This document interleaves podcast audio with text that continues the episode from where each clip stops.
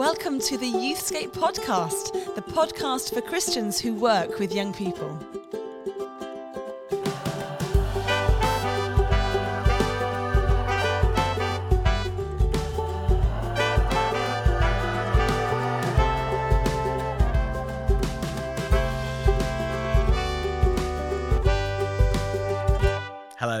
Welcome to another edition of the Youthscape podcast. We hope you had a very happy Easter, little break last week for you, but we're right back in the saddle. I'm Martin Saunders. With me in the other saddle, the adjoining saddle, Rachel. The other donkey. That's it. Rachel Gardner. What a beautiful image. Um, what, should we just tell you that there's um, there's now a lost half an episode?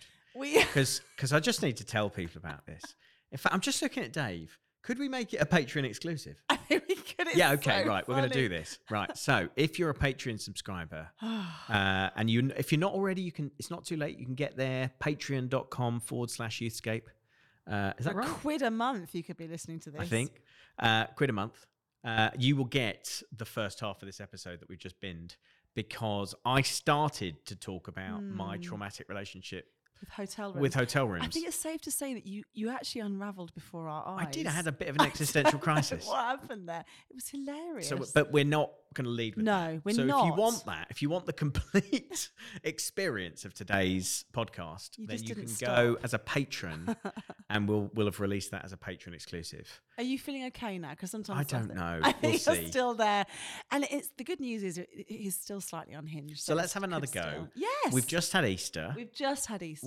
we, we thought we might talk a little bit about Easter with young people. yes, And have you had any sort of profound experiences with teenagers of those Easter and Lent services? I know we're, we're a bit of away from Ash, um, the Ash service, but we we work with our local high school quite a bit. Like some of you guys listening, you know, do collective worship and lunch clubs and all that kind of stuff, mentoring.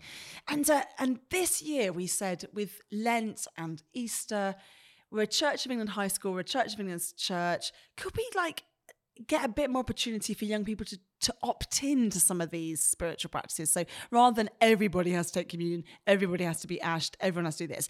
Let's explain what it is in a series of collective worships and then come to the chapel or come to the church if you want to find out more. So we've had some amazing experiences this Easter of of young people going, "Oh, oh, okay, I'll go and do that. I'll go and get ashed. I'll go and get my friends. I'll go and get involved with it. And that's been really interesting because I, I love Christmas. I adore Christmas. But I kind of think Easter is, we don't make enough of No. it. And it's, it's in my neck of the woods, Martin, like the whole stuff around um, sort of emo and goth and zombies and Wicca and death and, and, and the Gaia, like all of that means that our young people, they really resonate well with conversations around death, around pain, around, um, you know, what is resurrected out of the ashes. Like it's a really awesome time to really engage young people in their deep fascination in life beyond. So it's been, it's been brilliant. We've talked about how young people uh, we might have assumed in a post-Christian culture that they would be anti Uh huh. faith and religion. Actually, they're quite Not intrigued case. by it and Yeah. open to it. So, saying, "Do you want to come and get ashed?" could be exciting in a way that it 20 years ago wouldn't have been at all. I, I, do you know, I found that extraordinary. So we have a high school of 1,152 young people. 106 of them came. So it's, so percentage wise, it's about 10%. But bearing in mind that they're getting this mark on their forehead that they've then got on their head for the rest of the afternoon. I just thought this is really interesting.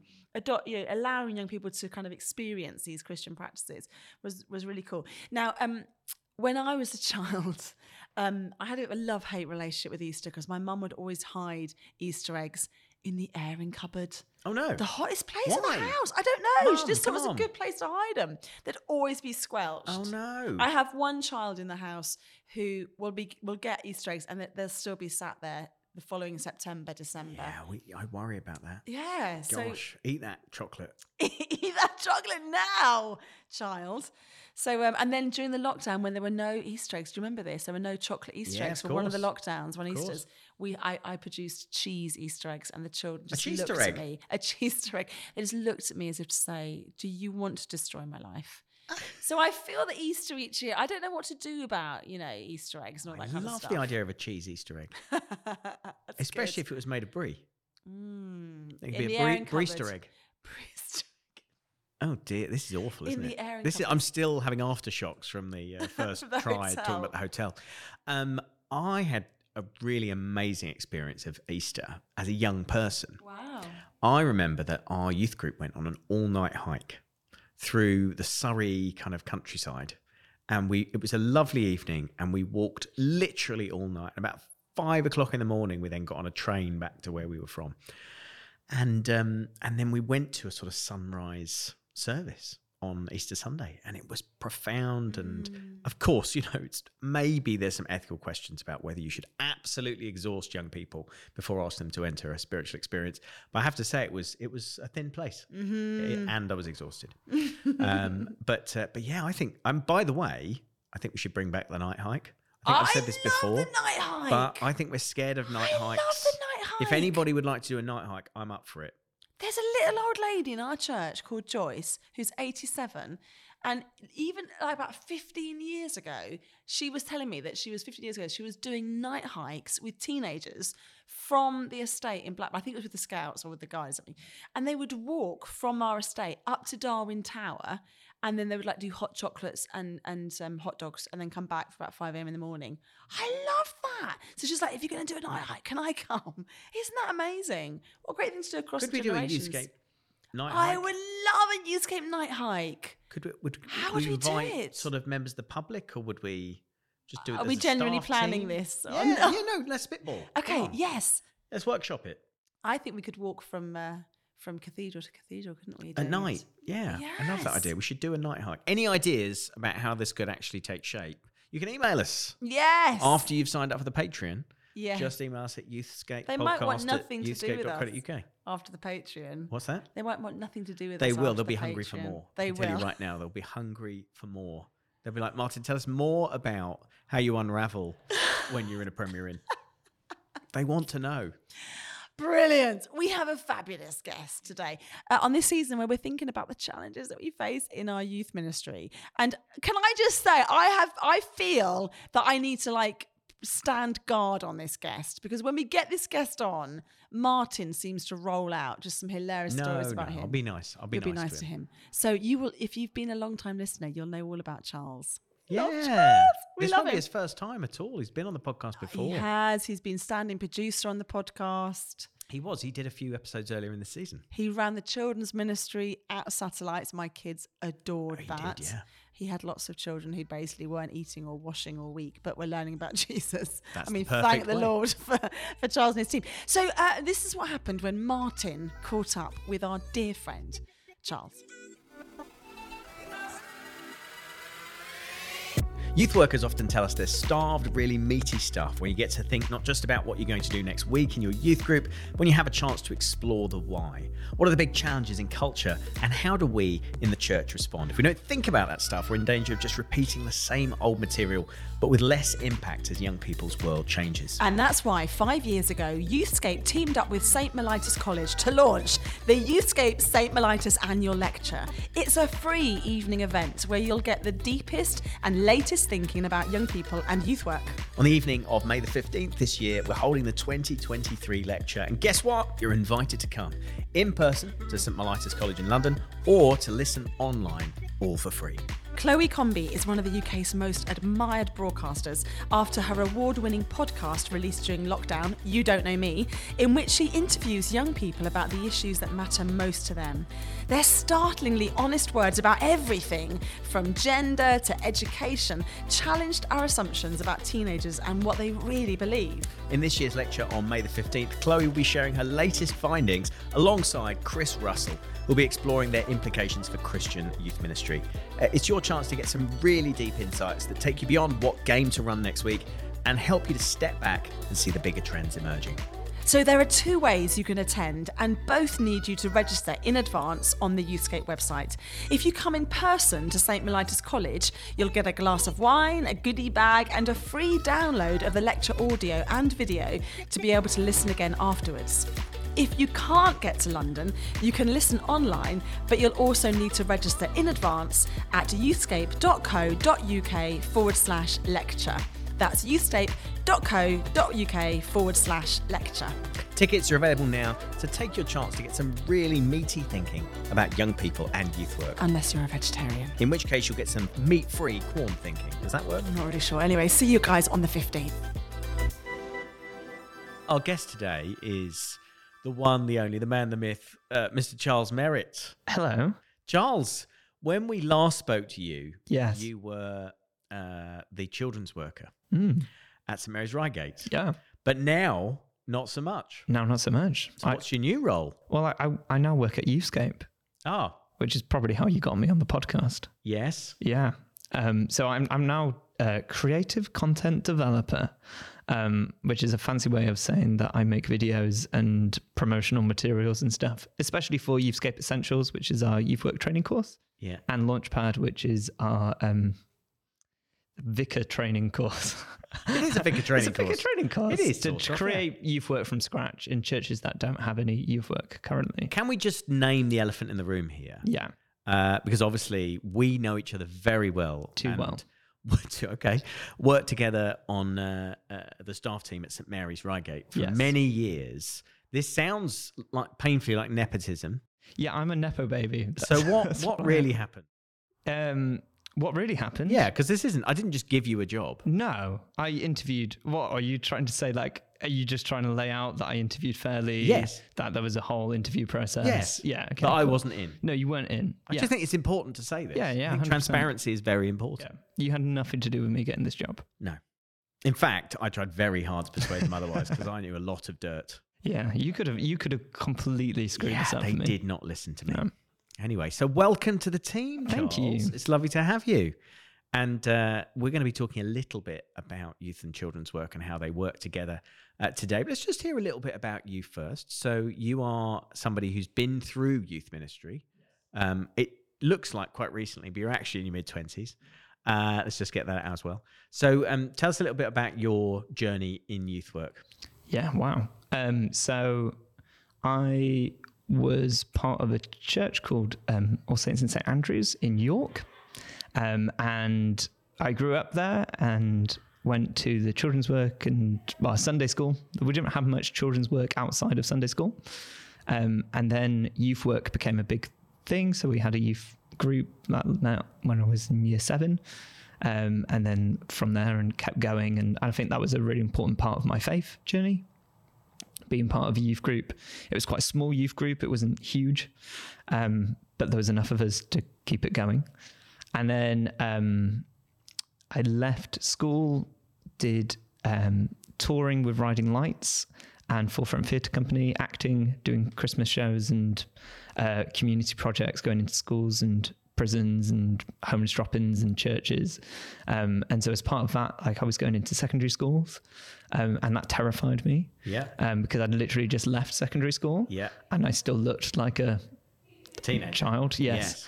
Um, and so that was really that was really nerve wracking. But I really loved going to the primary schools. I really enjoyed interacting with the younger children. That was that was the thing that I felt The most that could tell with. they weren't your age. Yeah, hundred percent. And I'd been I did I did a lot of um, children's work when I was a teenager. So I was helping out at Kids Club, which was a a group of hundred kids coming on a Wednesday, and you know we did little skits and group games and all the rest of it. So I was very much used to children's work.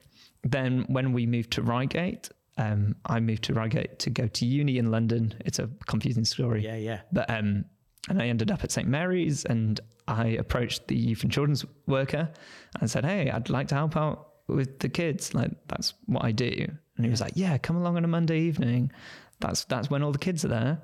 And then it turned out to be the uh, year nine to thirteen group. Oh, you were hoping for primary school. I was hoping for primary school children, and I hadn't realised that. Um, I, I was my home church. We had a youth and children's worker. I didn't realise that there was such a thing as a youth worker, as a, a separate person Yeah. who just oversaw young people, um, because our church wasn't big enough at that point to have both a youth and children's worker. So that completely blew my mind. Um, so then got thrown in with the oldest teenagers So you, that's where you started. You started doing youth work. yeah, and it was terrifying, and I didn't want to do it. But I, I don't know. I just stuck it through it.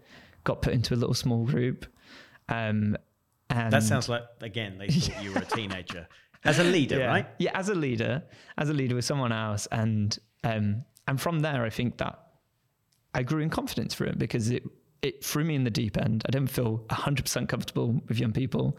I was still working out stuff for myself, um, but that's what happened, and I stuck with it. Um, and grew to love it and grew to love the young people. And then in the summer was when we kind of met for the first time when we did Holiday Club together. Holiday club, Uh, yeah, great. that, which was me Yes. and my first experience really of children's work. Yeah. So this is like a crossover story. It is.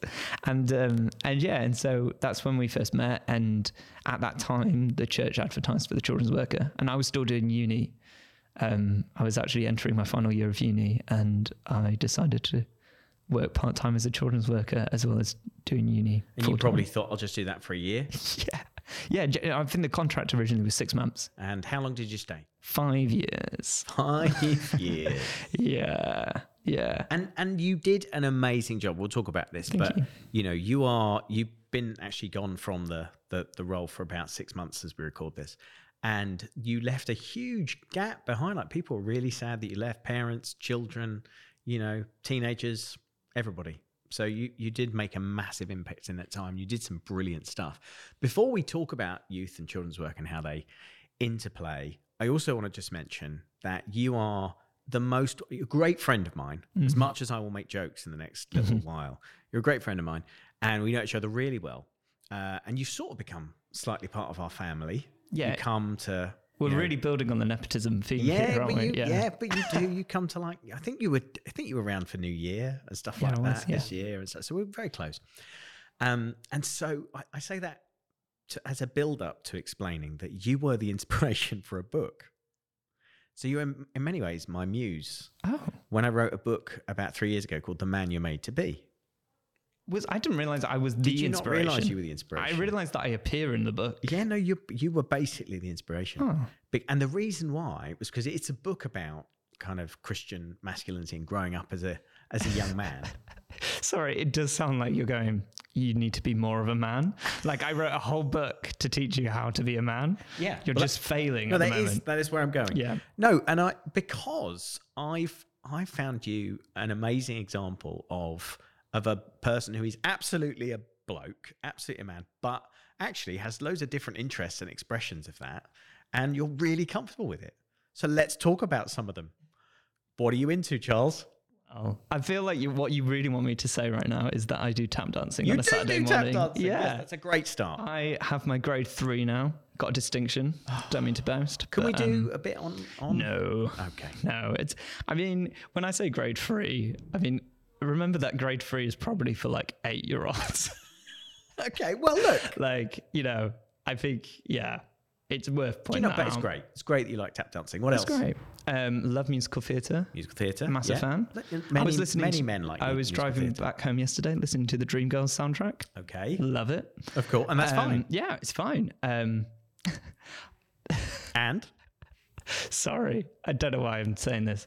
Um, I was um, Spotify Unwrapped this year. yeah, 0.5% of listeners of Shawn Mendes top 0.5 percent of Shawn Mendes listeners. in the world. Yeah. Okay. Yeah. On Spotify. Yeah. And let's. Can we just go there? Yeah. Disney. Oh, Disney. Yeah. Huge. Massive Disney fan. Huge Disney fan. Yeah. Love it. Well, and you you've like basically you you've seen every single Disney film. Oh, right? yeah. I've I've watched seen them all. every single classic You know Disney. many of the songs off by heart. yeah. I you, was, again, You know the rap. it yeah, it goes deep. Now, the serious question though. Yeah. Do you think we make enough space for lads? I'm just making this about lads There's an equal question you could ask about girls, but we're just asking about boys. Do you think we make enough space in in Christian youth work for boys to be an- anything they want to be? You know, and to express themselves, to be interested in what they want. You know, within safe parameters, but to to be somebody who loves tap dancing rather than going out for a curry you know there's there's a very um, set formula for Christian masculinity, isn't there, in the church? And and you- know you see that modeled by the kind of men's events that we hold, men's breakfast, men's festivals, all that sort of stuff. I've never seen anything at a men's festival about Disney princesses tap dancing or um, Pixar Live, you know, or any of the other things you just said. Um, you know, do you think we've actually got too narrow a, a view of yeah, that's that's a really good question. I don't think I've ever thought about it. I guess because I I kind of ended up doing children's work and youth work without, and it wasn't my intention. It wasn't what I set out to do, but God beautifully worked that into my life, um, and I'm really grateful for it. And so I think. I'm, I'm, uh, when you were saying that, I was thinking about the the lads in our youth group and the lads who have grown up um, through the church, and I was thinking about each one. And there are, there is a big contingency of lads who love football, but there are also the, you know you've got your quieter lads who sit on their mobile phones looking at stock prices or whatever it is that Yeah, you do. yeah. Like, and then you've got the ones who love just going outdoors and climbing trees And and, going crazy. now. The That- chess we ones, haven't talked about this on the I haven't. I haven't seen this for myself this yet. is a sudden phenomenon. Kids and chessboards. We might do a Yeah. whole episode on it later on.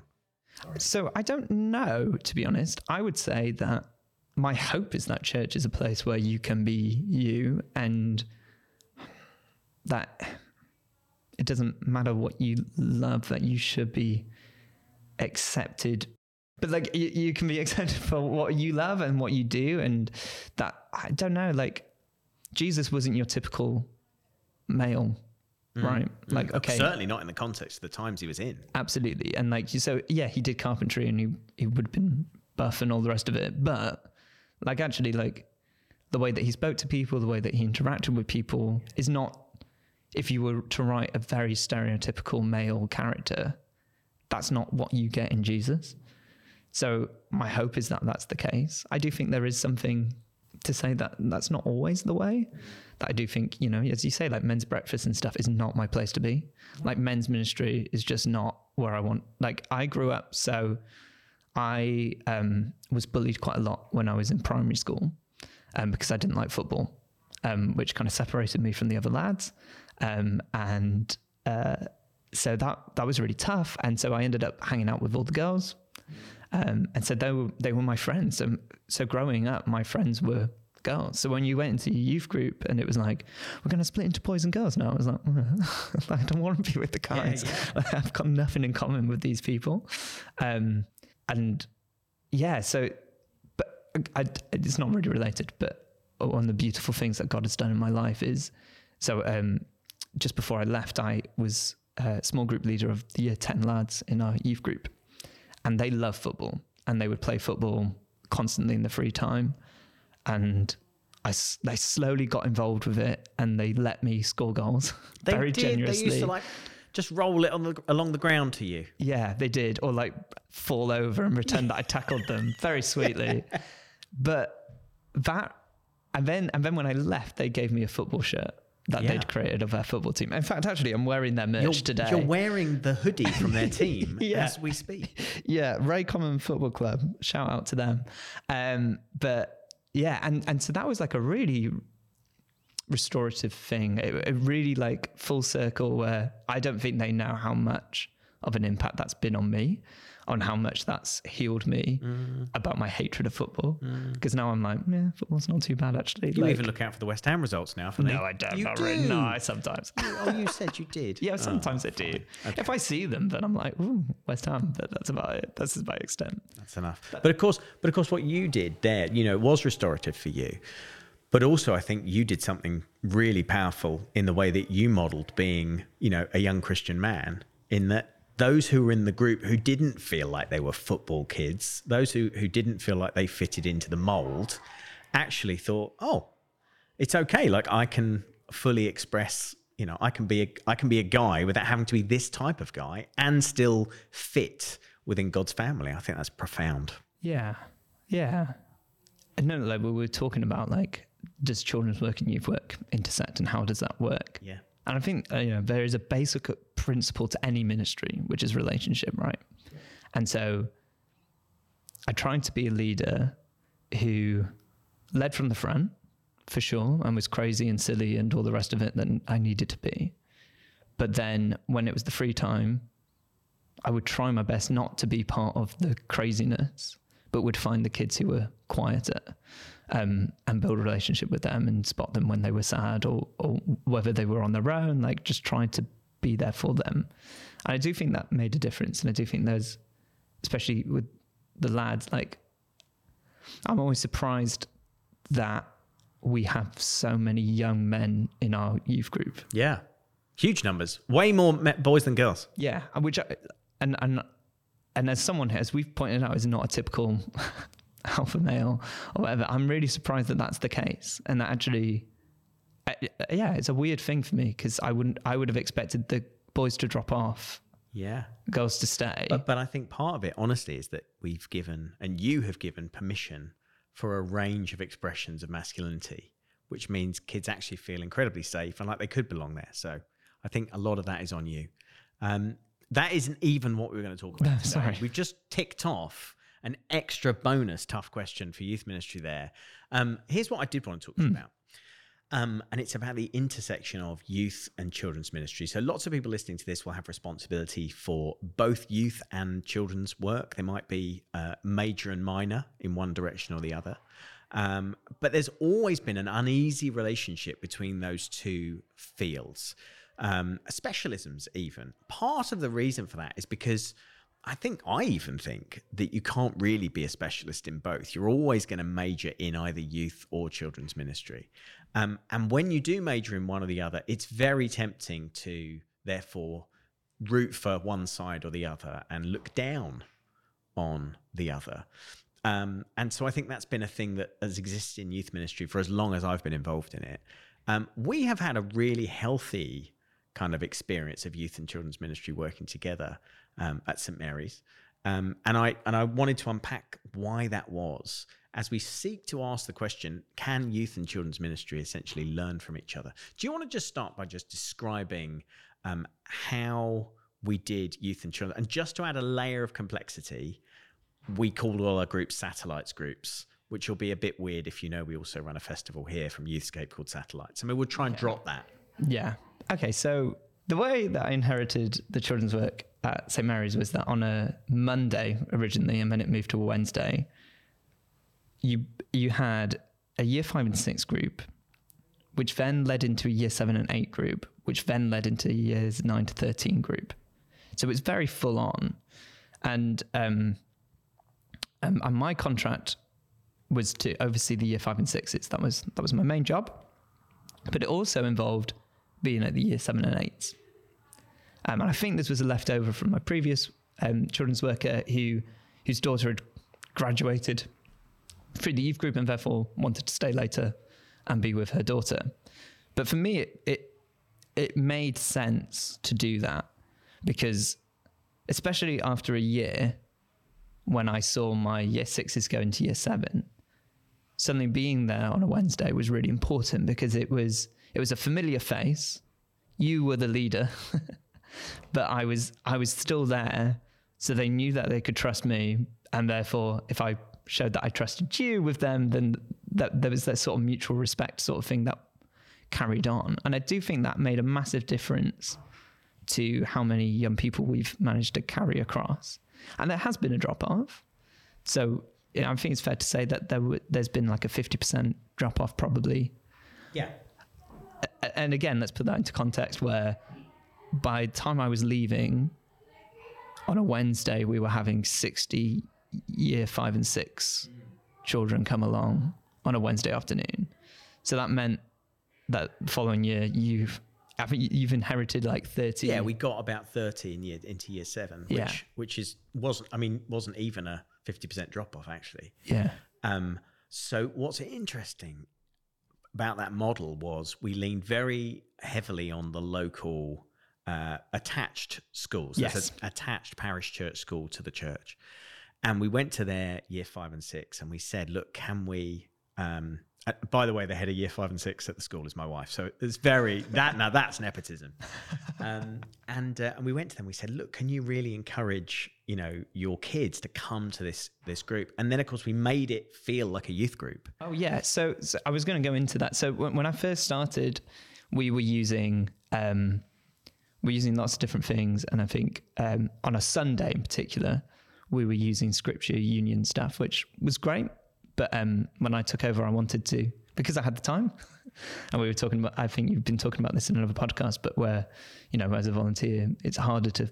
It's easier to get premium resources, but I was being paid, so therefore, I felt comfortable enough to. Well, I'll see. Let's change this a little bit. Let's see if we can find a model that works for us. And because I'd been part of the youth group um, helping out, it, it struck me that that when we get to youth, it's all built around conversation. You split off into small groups and you have conversation. But when you're in Sunday groups, it's all about the craft, the game. Like there's a talk maybe, and that's about it. You're listening to the guy at the You're front. just that's it. listening, and it's very.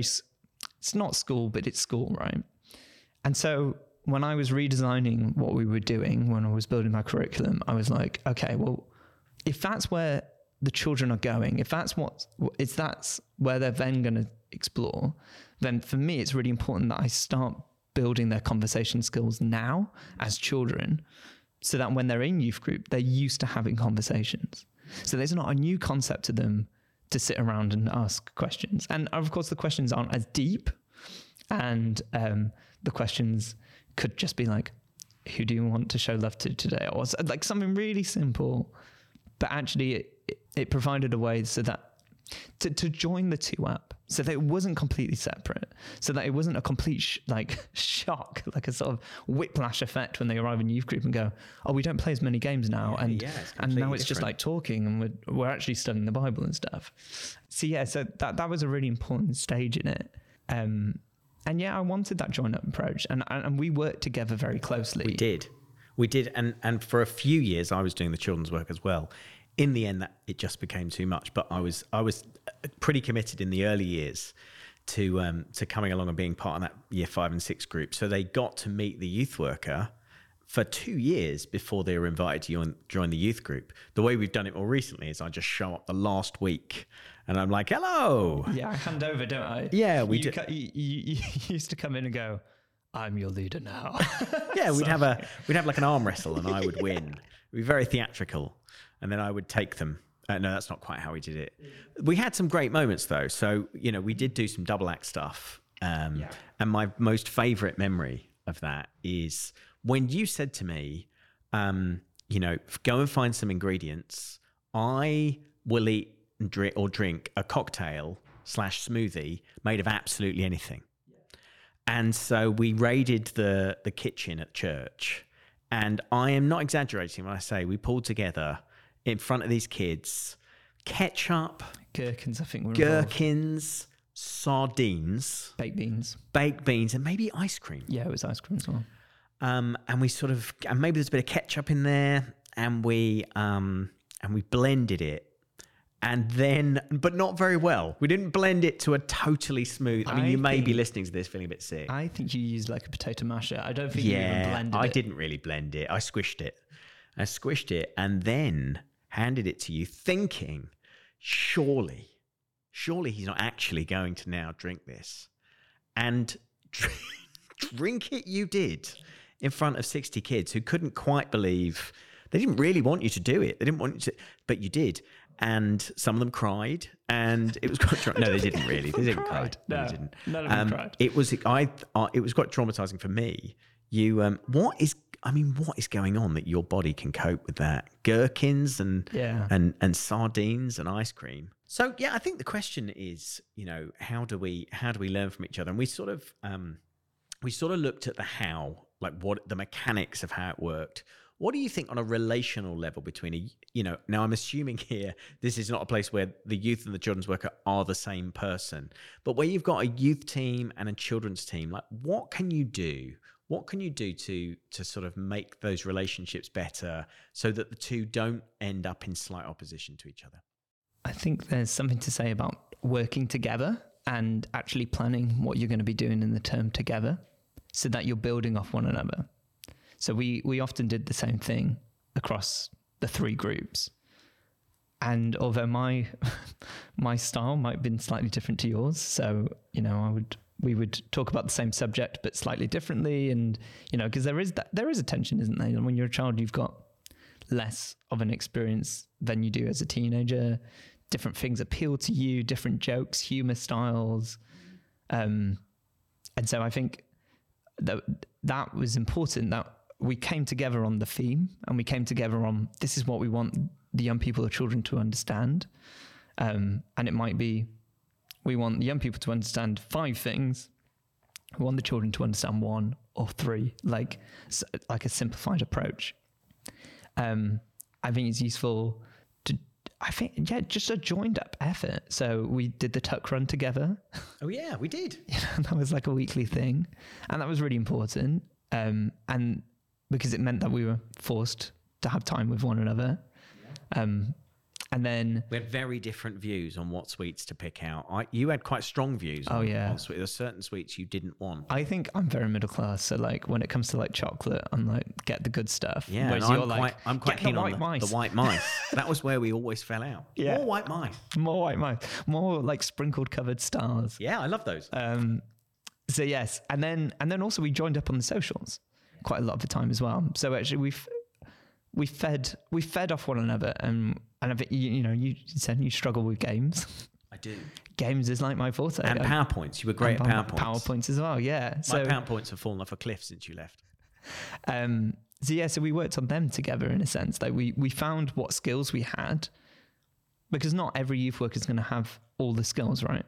Um, we all have different skills, but actually, you know, your children's worker might have skills that your youth worker doesn't have, or your youth worker might have skills that your children's worker doesn't have. Um, and so by combining them, you've got a stronger ministry already because you're not just relying on your own skills and resources. Um, and I think, yeah, praying and vision planning together was really important as well. Pra- praying together was really important. The weeks we prayed together before it all started, because we, tend to do a great debrief at the end. We weren't Yeah. always so good at praying before. The weeks we prayed together, always the best weeks. Yeah, 100%. And vision planning or going, where is it that we want to see these young people in five years' time? Mm. Or what, what is it? What, who's coming up? So for you, it was like, oh, well, who's coming up in year seven? Who, who am I to look out for? Who are the people that you've noticed? And like, so that joint up wisdom and so that you were prepared and, and I, I was conscious of that and, and also looking out for it, going, okay, well, I think that person's going to be quite a good, you know, communicator down the line. They're only in year five at the moment, but I can see something in them that I think when by the time that they're with you, they could be leading up front or doing something on our contemporary carol service or whatever it is. Um, and then, and then I think there's something to say as well. Like families aren't split into children's and youth. You've got children, and like you don't separate your teenagers from your youngest, right? Like, because that's madness. but like, for some reason in church, we kind of do. We're like, oh, like they're completely separate families. Like, the brothers and sisters, like, uh, it's a weird thing where, and so actually having that joint knowledge of, oh, that's the younger brother of that person. Oh, that's that family. Oh, you know a little bit more about that family dynamic than I do because you've had a little bit more contact time with the parents, maybe, um, or or vice versa. That was also really important because it helped join up our safeguarding. It helped join up our um, just our general knowledge of our young people. So, so there's a bit of communication in there, praying together, bit of sharing vision. Basically, it's it's everything, isn't it? Yeah. that's the answer. Is Yeah. being open to sharing everything together. Yeah. and some some people be in a context where it's really difficult to get time together. But I think what what you're really sharing is it's worth making that investment to understand each other, to try and see each other as as one part of one team rather than two ministries pulling in opposite directions. Yeah, and I would say that about the whole church, to be honest. I think, I think sometimes splitting things into ministries, I've got to be careful here, but I think sometimes splitting things into separate ministries, whilst is useful, and whilst, you know, you want people who are really good with specific age ranges and all the rest of it, actually it becomes quite dangerous because you're splitting the church. Um, so you're going, well, these are the adults, and and that's like, and I think St Mary's is quite um, not maybe not unique, but w- we had a church centre which was across the road from the church, and so there was a physical divide between the adults in the church and the youth and children's work that was going on, Yeah. and so and so it, it was quite difficult because you know we, we we are meant to be one body, we are meant to be one family of God, and yet at some points it felt quite difficult to make the children's work or the youth work feel like it was part of the adult church. Um, And that might be quite a universal issue that a lot of people face. yeah, and so I, don't know whether I have like a particular insight on how to make that better. But if you can join up your youth and children's, that's one step closer, right? If you if you're not viewing yourself as totally separate ministries, but you're seeing yourself as working together because you're going to be interacting with the same children, young people, like at some stage, like actually. So, so to to to see that as a joined up ministry rather than as two completely separate things that can't touch one another that you know the youth ministry looks down on the children's work the children's work looks up to the youth ministry or whatever way around it looks like in your context. I don't think that's very helpful. I think it needs to be joined up. It needs to have some sort of common threads common ground. And it'd be amazing to see you know if the youth work could then feed into the adult work. Could youth work lead the church again? yeah Amen. Uh, look, uh, one other thing I just wanted to mention was uh, that it's Satellites in the summer, Yes. you lead the uh, the, ch- the the children's work for Yeah. years uh, years one to six. Is that right? I think it's One even reception. I think it's quite low. Reception, Reception. to year seven, yeah. I should know this. you should. Uh, but you lead the children's work anyway. I do, yeah. Um, and so, what's interesting, just to f- the final point, is that, um, that this follows really the the whole blueprint that we've just been talking about. Because what we said right at the outset was, we don't just want a children's work that babysits the the kids of the volunteers and the youth workers. We want to we want to mirror Yeah. what is going on in the youth venues because it's all one group. Hundred percent. And I, mean, I think I haven't said this, but I very much view as children's work as a, a foundation layer.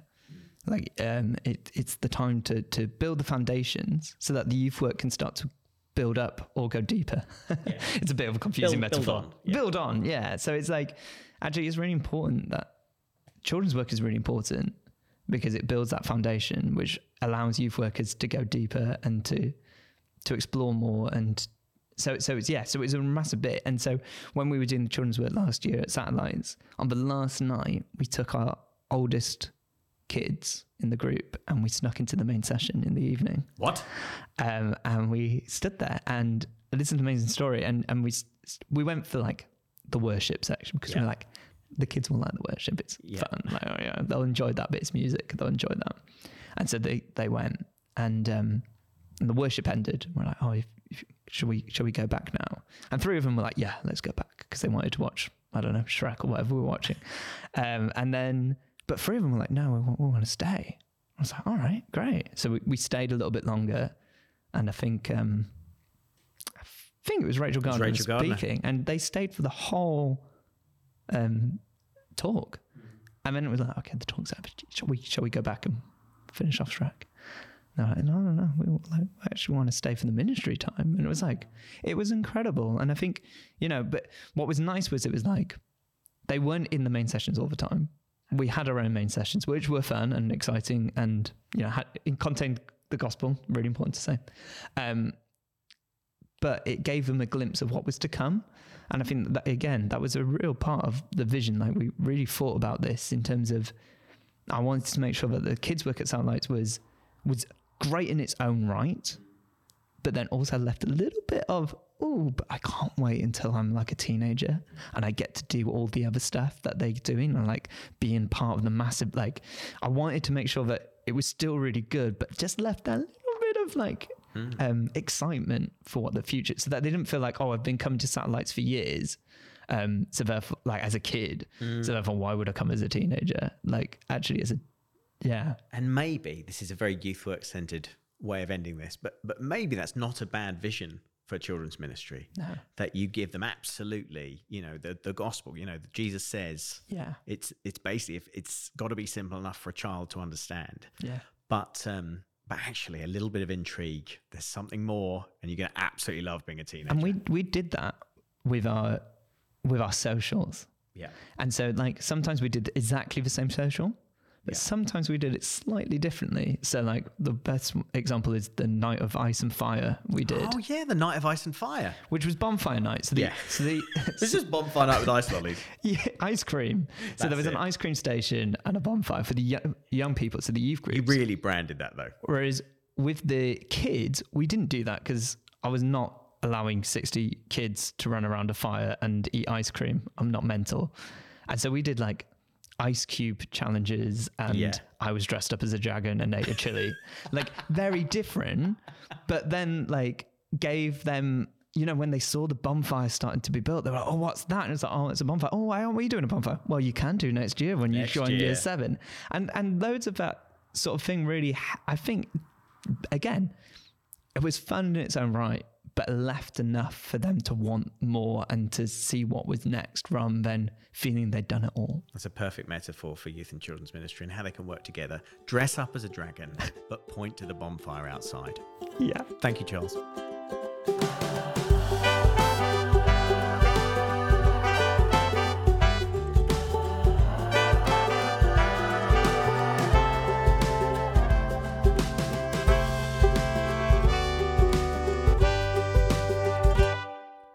I think it was a great interview, and you really raised some interesting challenges about how more of us in youth ministry are doing the transition work. So we're working with younger young people, and it's not children's ministry, but we need to see what we do in the kind of the great scheme of of the whole age of a child. I think that's really brilliant because I think for so often we've all kind of been a bit siloed, haven't we? Yeah, yeah. Children's ministry, youth ministry, student ministry. It was a really good challenge that you brought.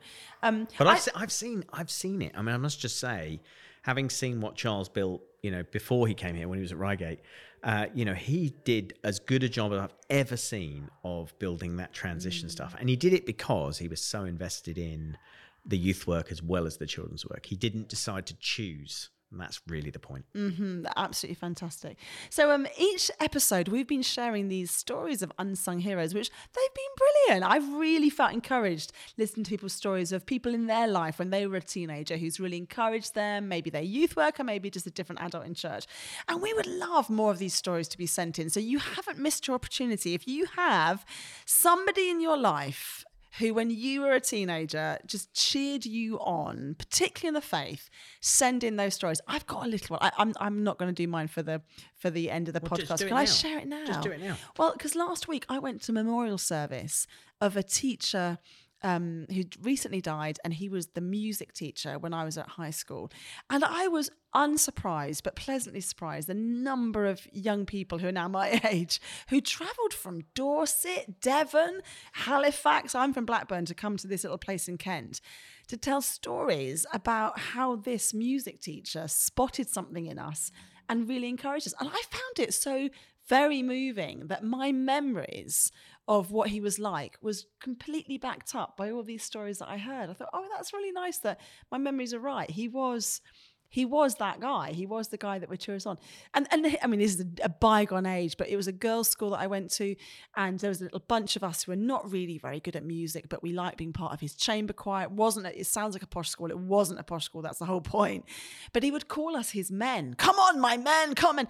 And um, again, this is a previous era of life, so don't worry about him calling us his men. But he would say to us like come on, my men, you can do this. And the song that he'd always get us to sing would be Lift Thine Eyes. And I, th- I thought, actually, the one thing I've taken from him into the whole of my life is that I can lift up my eyes and I can do it. And I, d- I don't think he'd have had any awareness that that's what he just loved classical music and he loved teaching young people. But how amazing that he locked into these young hearts, this, into our psyches, this idea that we can lift up our eyes and we can do it. We're his men. He did take us to France with the French teacher, and they didn't book anything for us to do. We just wow. went from different landmarks to landmarks busking. Oh, Like, really? How on earth would you get a school to agree to that today? But we got on the coach. He didn't book any accommodation. We were there for 48 hours. We slept on the coach and we sang outside Sacre Coeur. We sang outside Notre Dame. We did some busking. It's absolutely Did brilliant. you- we were did- age 17, 18. Did you buy some playing cards with um, half naked ladies on them? That's what we all did when we went to France Did at you? school. Yeah, everyone did that. But what an adventure! Like, Oh, isn't that yes, indeed. like how we, uh, safeguarding is non-negotiable. We keep young people safe. That's the core message of the gospel. But how incredible to have those memories where actually it felt like we're just here. We're going to see what happens. I, I think just it's really that. interesting that you talk about going to the memorial service of. So presumably that took you a bit out of your way to do Oh, that. it was six hours there and six hours Yeah, back. That's fascinating. Yeah. So, um, so I had a very similar experience. The most influential person in my life, absolutely, was a teacher at university. Actually, was a, a lecturer at university. Who very sadly died about ten years ago. And when I heard about it, I just knew I had to go to the memorial, and I I just felt. made it happen. Yes. And in a way that if someone said to me, "Oh, you've just got to pop up to Cambridge for a meeting," I'd be like, "I can't. I can't possibly fit that into my schedule." But you just everything bends to it, and it, there's something on some deep level Very. That it, you know you have to be You know there to remember be there. them. Yes. Isn't that interesting? It is interesting. And I when I found out that he died, bearing in mind I've not seen him for about 25, 30 years. Mm. When I found out he died, I it, it I was very upset, but it was it was crying for oh, just deep gratitude for what this person had put in my life at that time and and that he was eccentric, you know, all all the things that you're like, really, would he be a youth worker? No, he was absolutely brilliant. It was wonderful to be able to see his wife and his his kids that have grown up now. So yeah, what so these unsung heroes, these, you know, if your story is there was somebody and they gave me a cup of tea at the end of the service and they might not think anything of it but actually that was at a point when i was 13 and i had no idea about like those are the stories also Yeah. that we'd love you to send because sometimes it is those moments that change the course of our life as well as those that mentor us for years. But sometimes the unsung hero is someone that has no idea of the role they played in your life. So send those stories in. So you can either email podcast at youthscape.co.uk and we'll explain what you need to do, or you can actually do a voice recording of you about a minute long oh we'd love that and just on your phone and just attach that and send it to uh, podcast at youthscape.co.uk and we will you will find it on a future edition of the podcast. Yeah. So now, ladies and gentlemen, we've got our uh, unsung hero for today. Hello, uh, my name's Martha, and my unsung youth worker hero is Courtney. When I was a teenager, um, I grew up in a church where, um, as I got older, I was one of the only young people left. So actually, there wasn't much in my church for young people my age. So um, I decided to find another youth group to go to that was in the town. And when I went there, um, there was so much energy and life. It was so amazing. And there was one person specifically who was a junior leader, and um, she just showed me what it meant to have a real relationship with God. We prayed together. We talked about um, how we felt about different things that were happening in life and things like that. And it was just really nice to connect with someone that was only a few years older than me, but had such a deep relationship with God.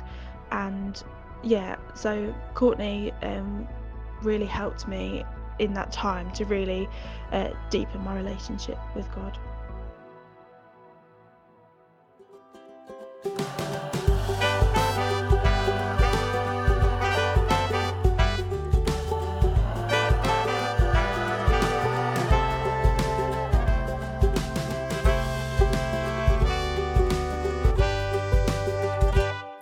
Guest today. Guest today? Guest. What a star. Guest today. Guest today. Charles. Chair. Sitting. Guest today.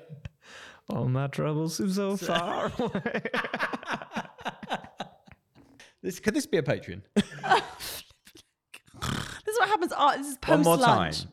I so won't, won't do any of that Just whole start intro. again.